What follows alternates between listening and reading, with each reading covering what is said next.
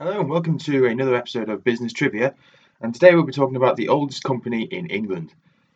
The Royal Mint is 1,100 years old and it's been operating as the Royal Mint Limited, a limited company owned by Her Majesty's Treasury. They have the exclusive rights to supply all the nation's coins from all pounds and pennies. 70% of their sales actually go to export. They actually make coins for many different nations throughout the throughout the world. Historically, the mint was many mints across the country, but they were eventually centralized to make coins for Britain and the and the empire.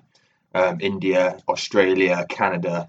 So when it was centralized, the successor of, of that was was the London Mint, which was actually based in the Tower of London. Now they've been operating since 886 AD, so well before William the Conqueror, around about the time of the Vikings.